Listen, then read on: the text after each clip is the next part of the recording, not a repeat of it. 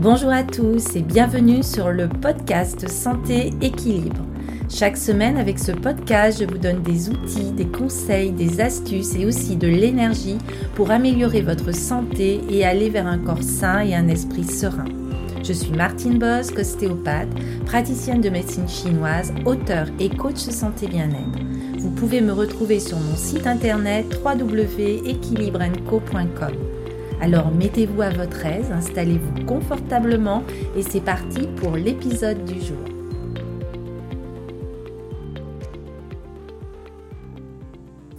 Ravi de vous retrouver pour euh, ce nouvel épisode où je vais évoquer avec vous l'éveil du chi ou l'énergie vitale. Donc euh, vous pouvez me retrouver en programme euh, en ligne sur la médecine chinoise, sur euh, aussi la pratique du Qigong. Je vous mets tout ça dans le descriptif. Alors en ce moment, méditer au sens propre signifie apaiser le mental. Et la plupart des techniques de méditation enseignées de nos jours font essentiellement appel à deux approches différentes. Premièrement, celle du bouddhisme zen ou l'assise silencieuse.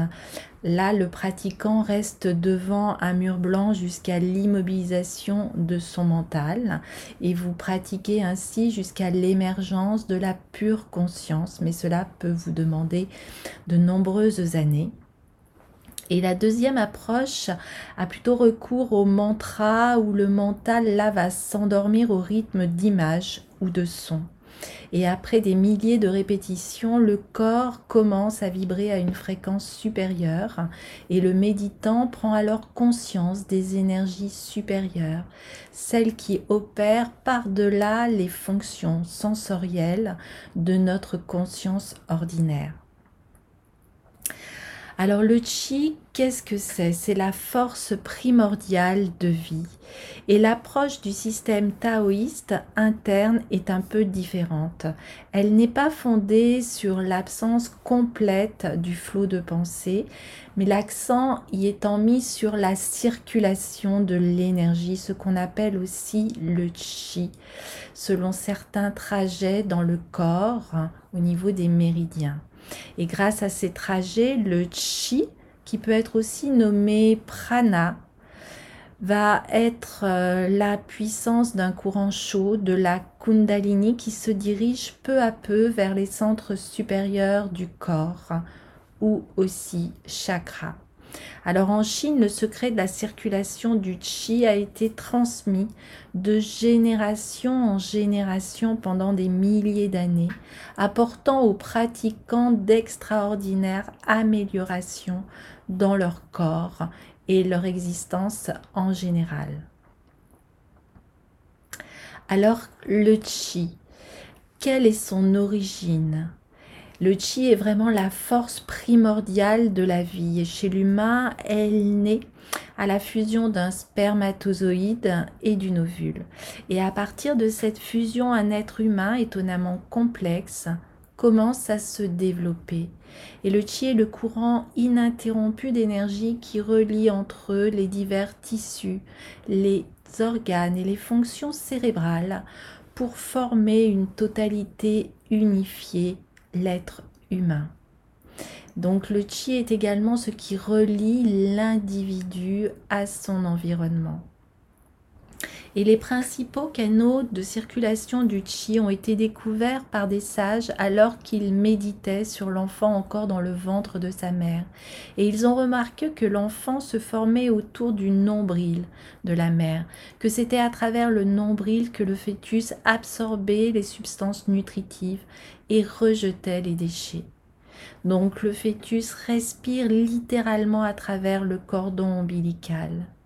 L'air passe dans son propre nombril, descend dans le périnée, puis monte dans la tête, redescend à partir de la langue jusqu'au nombril à nouveau. C'est pourquoi les taoïstes considèrent le nombril comme le point de départ de la circulation de l'énergie primordiale de vie, ou chi, tout comme le point où l'énergie circule et s'accumule le plus chez l'adulte. Alors dans son livre, Montaxia enseigne aux adultes comment retrouver le stade de la circulation dynamique de leur énergie, celui qu'ils ont connu dans le ventre de leur mère. Et dans ce sens, la méditation taoïste interne est un processus de renaissance, un retour au soi originel, au soi primordial. Mais qu'est-ce donc qui nous a fait perdre notre équilibre originel, parfait, où nous avons été si bien nourris et qui nous a permis de croître dans la santé? Alors le bébé étant né, son énergie se divise peu à peu, se répartissant en parties chaudes et froides du corps. Dans le fœtus, l'énergie yin se trouve en parfait équilibre, dans une sorte de mélange tiède. Mais au fur et à mesure que l'enfant grandit, son énergie chaude ou yang monte peu à peu vers la partie supérieure de son corps qui contiennent les organes vitaux que sont le cœur, le foie, les poumons, le cerveau, tandis que l'énergie froide ou yin tend à s'établir dans les jambes, les organes génitaux et le bas de l'abdomen. Alors au fil des années, les circuits énergétiques qui apportent la vie aux organes internes et les maintiennent en état de bon fonctionnement vont subir des blocages par suite par exemple à des tensions physiques ou mentales. Et ces blocages amènent en général de la fatigue, de la faiblesse et un mauvais état de santé. Ainsi, une personne jeune a habituellement suffisamment d'énergie pour éviter que ces circuits ne soient trop obstrué, de sorte que son énergie circule normalement. Les organes sont donc nourris et la maladie est une chose rare. Mais si nous ne veillons pas à mener une vie saine et à maintenir nos circuits énergétiques ouverts, ceux-ci se fermeront progressivement et vont provoquer des déséquilibres émotionnels, mais aussi la maladie et surtout le vieillissement prématuré. Alors la parfaite circulation des énergies des premières années de notre existence n'était pas encore altérée par les tensions de la vie courante. Et si par conséquent nous rétablissons le courant tiède du chi de notre enfance, nos organes vitaux retrouvent une santé éclatante. C'est aussi simple que cela. Et lorsque le pouvoir curatif du Tao, l'énergie vitale sous sa forme originelle, sous sa forme pure, non divisée, circule à travers notre corps, nous retrouvons l'ardeur et l'énergie débordante que nous avions étant enfants. Pour cela, une seule chose est à faire, éveiller à nouveau le pouvoir de guérison non divisé qui jadis était pour nous un fait. Alors, il va exister deux canaux énergétiques qui sont vraiment essentiels. Le système nerveux de l'homme est si complexe qu'il est capable de diriger l'énergie partout où elle est nécessaire. Cependant, les maîtres taoïstes de l'Antiquité ont découvert l'existence de deux canaux énergétiques essentiels au courant particulièrement fort. Alors, le premier canal est appelé de fonction. Il s'ouvre au bas du tronc, à mi-chemin entre les testicules ou les ovaires et l'anus, à un point dénommé périnée. Son courant est ascendant. Il va passer par le pénis, l'appareil digestif, le cœur et la gorge.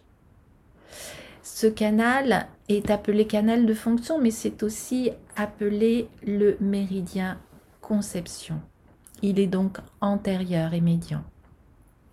Le deuxième canal, lui, est appelé gouverneur et il s'ouvre au même endroit au niveau du périnée mais son courant est également ascendant mais postérieur. Il va passer par le coccyx va monter tout le long de la colonne vertébrale jusqu'à la tête puis il va redescendre jusqu'au niveau du palais au-dessus de la lèvre supérieure et donc la langue est comme le commutateur de ces deux courants énergétiques, l'un antérieur et l'autre postérieur.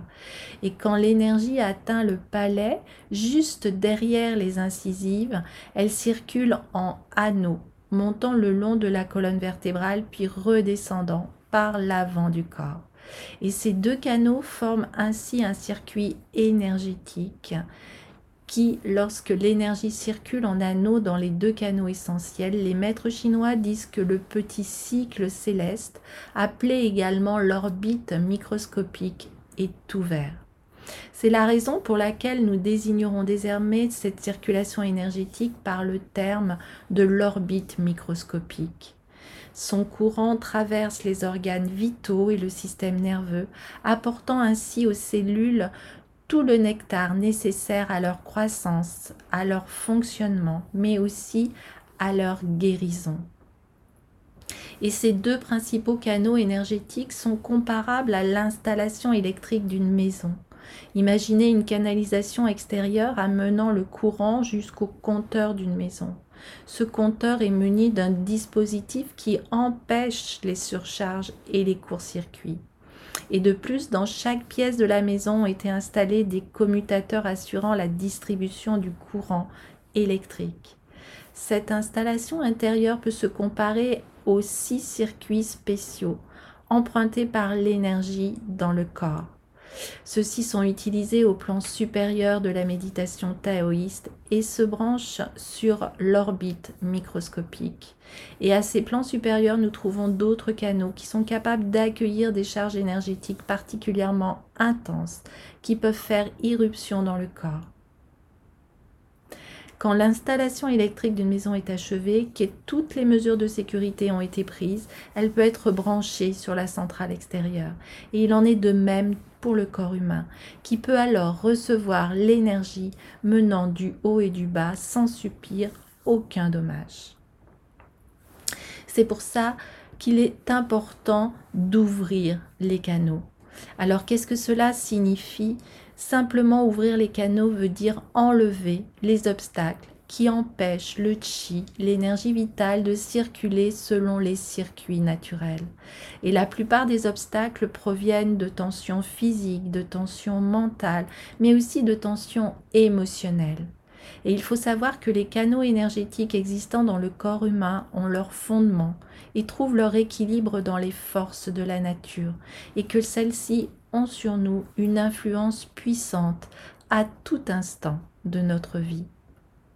Alors le pouvoir de guérison des forces naturelles, une fois capté, permet au corps de dissoudre les blocages qui empêchent l'énergie de circuler de façon naturelle. Le canal qui descend à l'avant du corps, appelé aussi canal de fonction ou le vaisseau conception, est il est féminin, il est froid. Et le canal qui monte le long de la colonne vertébrale, qui est le vaisseau gouverneur, lui est yang, masculin et chaud. Les pieds sont les fondations du corps qui nous relient à la terre et ils absorbent l'énergie négative de la terre. Et le sommet de la tête va nous relier au ciel et va absorber l'énergie positive ou yang qui vient du ciel et notamment du soleil. Alors lorsque ces deux canaux sont exempts de tout blocage et se rejoignent, ils vont former un circuit énergétique appelé l'orbite microscopique où l'énergie circule en anneaux autour du tronc et du sommet de la tête, entre les pôles positifs et négatifs. Et ainsi, grâce à l'ouverture des deux principaux canaux, du vaisseau gouverneur et du vaisseau conception qui sont reliés à tous les organes, un supplément d'énergie yang est apporté à chaque organe du corps et le mélange d'énergie yin et yang, froid et chaud, terrestre et céleste, se fait automatiquement, équilibrant ainsi les plans physiques, psychiques et aussi émotifs de l'être. Alors vous l'aurez compris, une bonne préparation va réduire le risque d'effets secondaires désagréables. Certaines méthodes de méditation préconisent aux pratiquants d'appeler sur eux les énergies supérieures dès le départ. Et rares sont ceux qui sont prêts à les recevoir, dont les canaux énergétiques sont exempts de tout blocage. Même les grands yogis ont endommagé leurs organes par suite de chaleur excessive et leurs corps n'ayant pas été préparés à recevoir l'énergie pure et à forte dose. C'est pour ça que l'approche taoïste, elle, est graduelle. Elle recommande aux pratiquants de commencer par utiliser les énergies supérieures à dissoudre les blocages dans le corps et à augmenter la production ainsi de chi. Il faut attendre que les deux canaux formant la circulation microscopique soient ouverts avant de songer à en ouvrir d'autres. Et le corps peut ainsi absorber les forces naturelles ambiantes à la manière d'une éponge, ce qui lui permet de répartir uniformément l'accroissement de vitalité.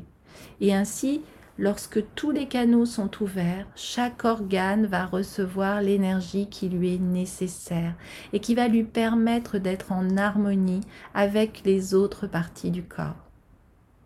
Le courant chaud du chi va dissoudre les, les blocages, va masser les organes internes et va restaurer les tissus. Et le pratiquant va se mettre ainsi à l'abri de maintes maladies, rejeter hors de son organisme le stress et toutes les tensions nerveuses.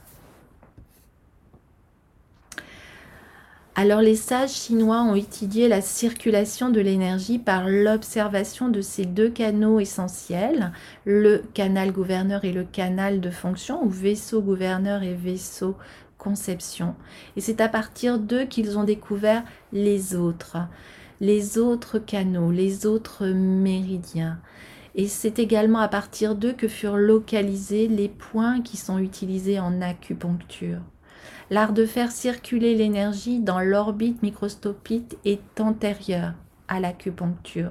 Et les maîtres qui, grâce à ce système, jouissaient d'une bonne santé et d'une longue vie, étaient très recherchés, tant pour les guérisons que pour l'enseignement de leurs secrets.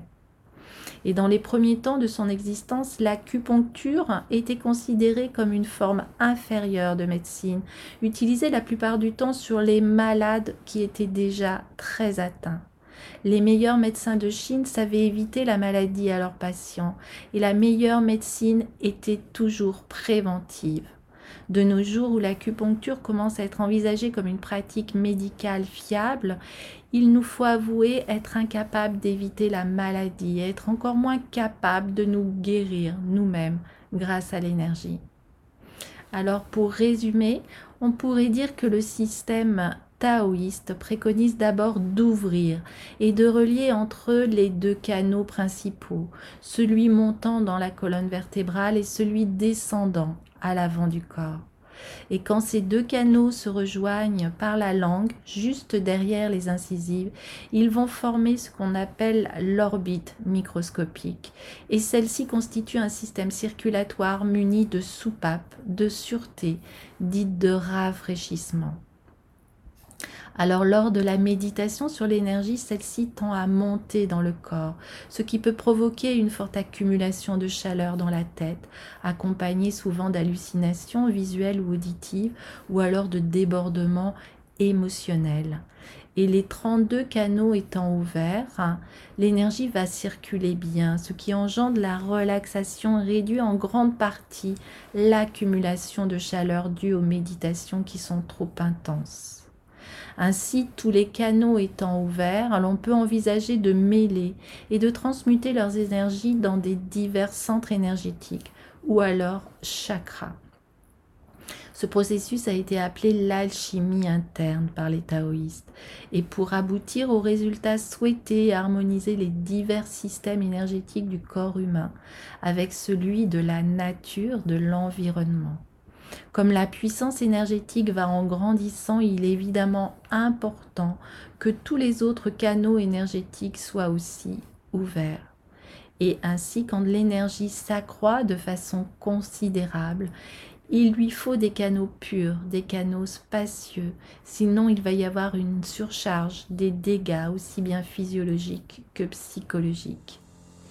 C'est pour ça qu'il est très très important d'aller dans ce travail d'éveil énergétique que nous présentons et qui est vieille de milliers d'années. C'est une pratique que l'on peut retrouver dans les cours de Qigong. C'est une pratique qui vous fera travailler sur ces vaisseaux conception, sur ce vaisseau gouverneur. Et c'est une voie qui est sûre et qui garantit surtout à tous ces pratiquants une bonne santé. C'est ce que je vous souhaite, de vivre en bonne santé le plus longtemps possible. Merci de votre écoute et je vous dis à très très bientôt pour une nouvel épisode de podcast. Portez-vous bien et surtout prenez bien soin de vous. À très bientôt.